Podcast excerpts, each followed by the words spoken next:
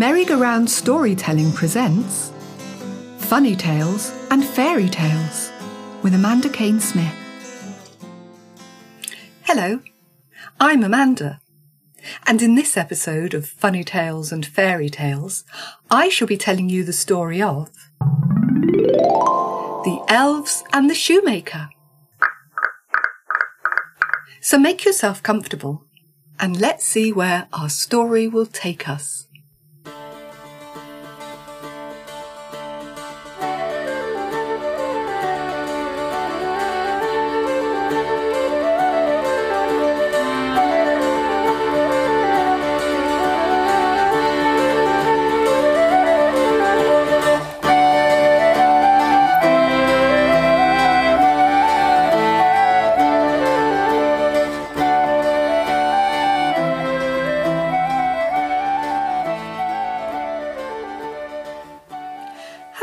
Wondered why some elves wear those special red and green outfits at Christmas time?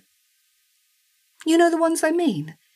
Those red and green jackets and long shorts, little pointy hats, red and green stripy socks, and funny pointy shoes. They haven't always worn clothes like that at Christmas. It all began a long, long time ago with a shoemaker. And this is his story. The shoemaker lived with his wife in a little flat above their shoe shop. They were very proud of their little shop, and so they should be because the shop was lovely, and they worked very hard to make it the best it could be. The shoemaker and his wife were known to be exceedingly kind, and if anyone came into the shop unable to buy school shoes for their children, then the shoemaker would make them a pair for nothing. He couldn't bear the thought of a child not being able to get an education just because they couldn't afford to buy some shoes. This generosity was admired by everyone. However, it meant that their little business was never able to grow. In fact, over the years, the shoemaker and his wife hardly earned enough money to live on. But they never complained.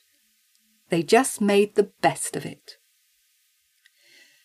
Then one night, as the shoemaker began to cut out his leather, he realized he only had enough left to make one pair of shoes. He cut them out with the same care he always took and left them on his workbench to stitch together in the morning. Well, my dear, that was the last piece of leather we have, he said to his wife as they walked up the stairs to their little flat. We've no more money to buy any more. We'll just have to hope that these shoes will sell quickly, and if they do, we can buy enough food to keep us going until the end of the month. But after that, well, we'll just have to hope luck will be on our side. Otherwise, we may have to close our little shop forever. The shoemaker and his wife were very worried, and with heavy hearts they lay their heads down on the bed and drifted off to sleep.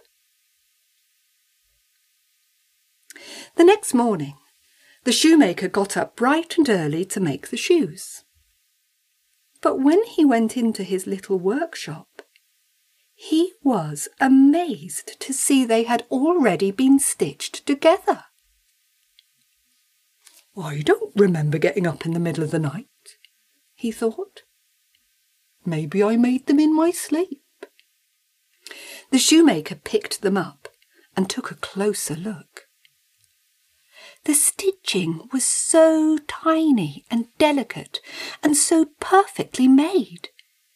He had never seen such fine workmanship, and he knew that he could never create anything so fine, particularly in his sleep. He looked around the room. There was no one there, and nothing else seemed to have been touched. He scratched his head. Well, this is a mystery, he said out loud. Then he called for his wife to come and have a look at the wonderful shoes. Well, when she saw them, she was just as amazed as he was. Who could have made such beautiful shoes? she asked. The shoemaker shook his head. He was baffled. Who indeed? he thought.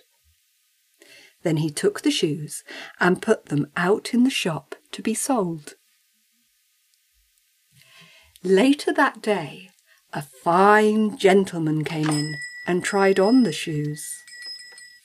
I say, my dear fellow, these are the finest pair of shoes I have ever seen. I must have them. And he was so impressed by the workmanship that he insisted on giving the shoemaker double the amount of what they were on sale for. And as he left, he said, Well, my good man, thank you once again. I shall tell all my friends about your wonderful shop. The shoemaker was over the moon and now had enough money to buy leather to make two pairs of shoes. That night he cut out the leather as usual and left it on the workbench to stitch together in the morning. Then he went upstairs and went to bed. The next morning he was up with the lark and went straight to his workshop without even stopping for breakfast. To his astonishment, there on the workbench were two pairs of elegant shoes made from the leather that he had left out the night before. They had the same tiny stitching as the first pair, but these seemed even more beautiful as they had a small decorative pattern stitched on the front. The shoemaker put them in the window of his shop, and within a few minutes two elegant ladies entered and bought them straight away for a very fine price. And with the money, the shoemaker was able to buy enough leather to make three pairs of shoes. And so it continued, day after day. The shoemaker would cut out the leather in the evening and leave it on his workbench. Then he would wake up the next morning to find beautifully made shoes in its place. Soon his shop was filled with all kinds of exquisitely made shoes and crowded with customers. He sold high heels and espadrilles, moccasins and mules, court shoes and dress shoes, ballet shoes and brogues, shoes with silver buckles, laces and bows, sensible shoes for work, and shoes just for show. Each pair was a one off and each pair a triumph. The little shop prospered as never before, and for the first time in their lives, the shoemaker and his wife had money in the bank. Then one night, just before Christmas, the shoemaker said to his wife, I wish I knew who is helping us. I was thinking that maybe we could sneak back down to my workshop tonight. We could hide ourselves behind the workbench and see who it is that is coming in to make these shoes. And that is exactly what they did. That night, the shoemaker cut out enough leather to make three pairs of shoes. Then he yawned loudly and pretended to go upstairs to bed. Moments later, he tiptoed quietly back down the stairs with his wife, and they hid themselves behind the workbench and waited excitedly to see what would happen next.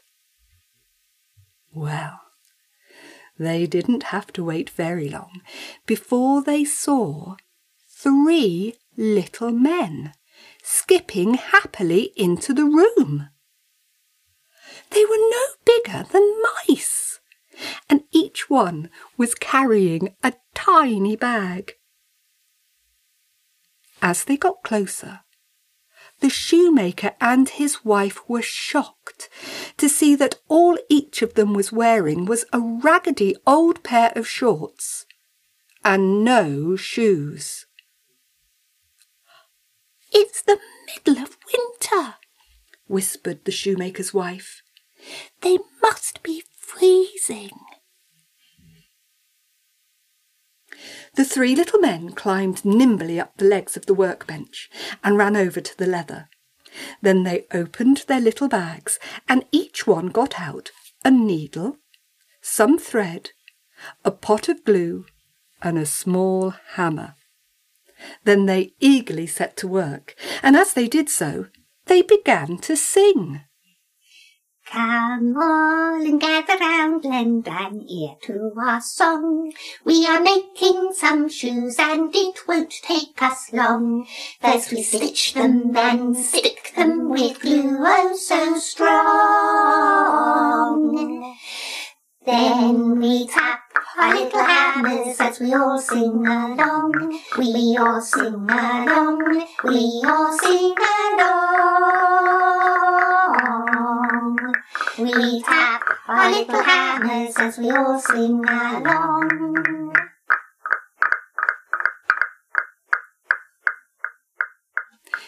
In no time at all, the three little men had worked together to make three fine pairs of shoes.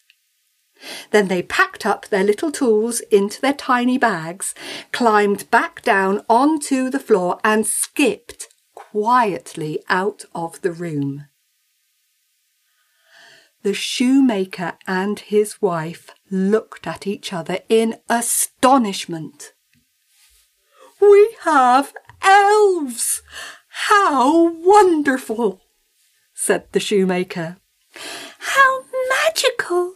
said his wife. But did you see what they were wearing?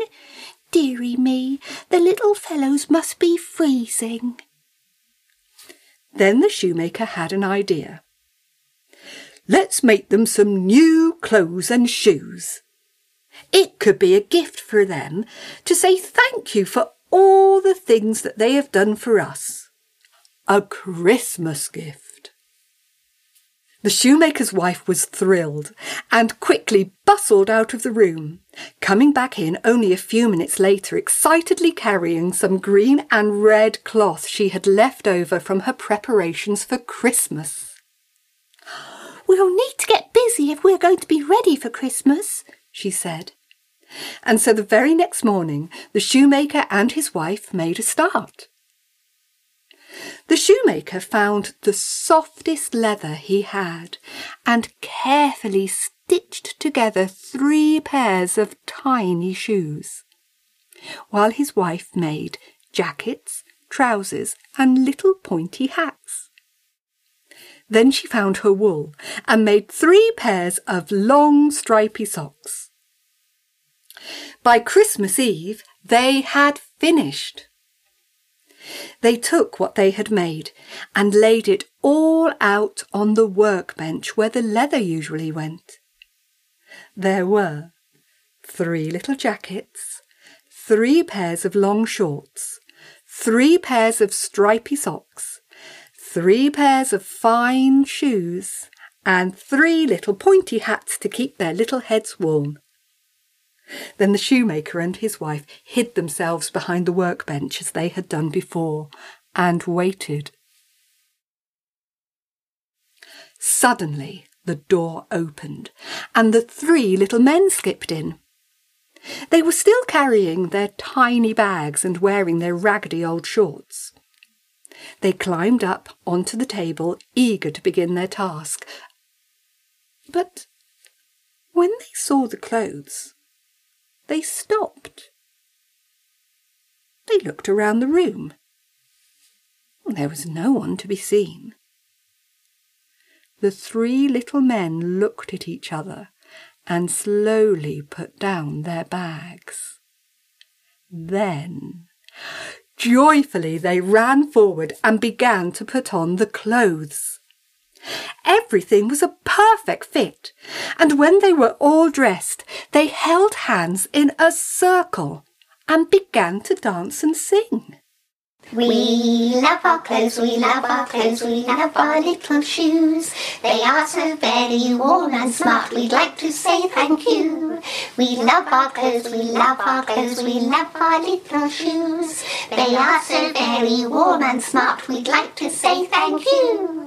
We love our clothes, we love our clothes, we love our little shoes. They are so very warm and smart, we'd like to say thank you. Then they jumped down from the table and skipped out of the door, singing as they went. We love our clothes, we love our little shoes. Suddenly, the clock struck twelve. Midnight. It was Christmas Day.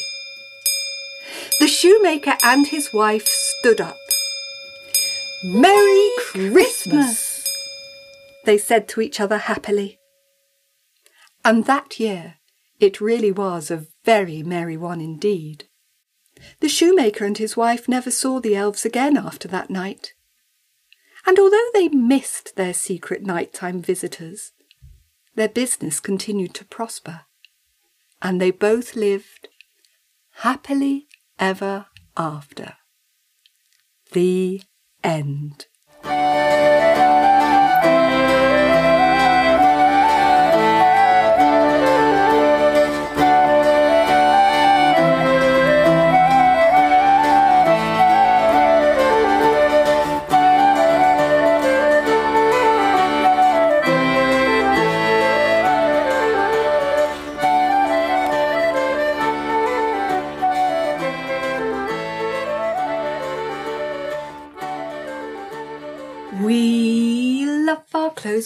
Our clothes, we love our little shoes. They are so very warm and smart, we'd like to say thank you.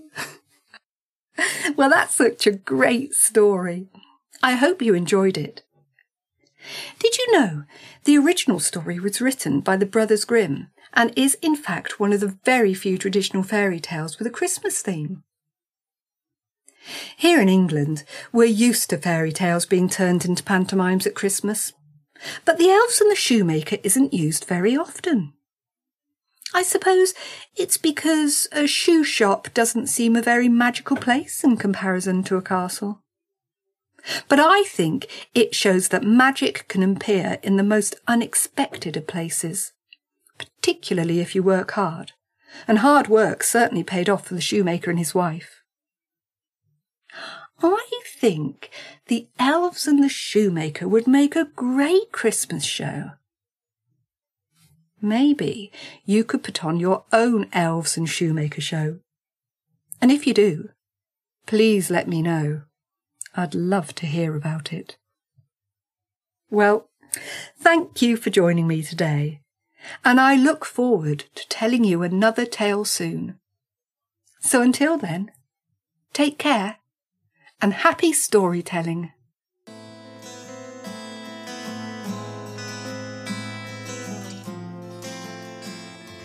Thank you for listening. If you want to contact me, you can email me at mgrstorytelling at gmail.com. I am on Facebook, Instagram, and Twitter as at mgrstorytelling and Merry-Go-Round Storytelling on YouTube. You can find me on Podbean at podbean.com slash funny tales and fairy tales. Or why not take a look at my website to see what other types of storytelling I get up to, which is www.merrygoroundstorytelling.co.uk. Happy storytelling, and I look forward to telling you another tale soon.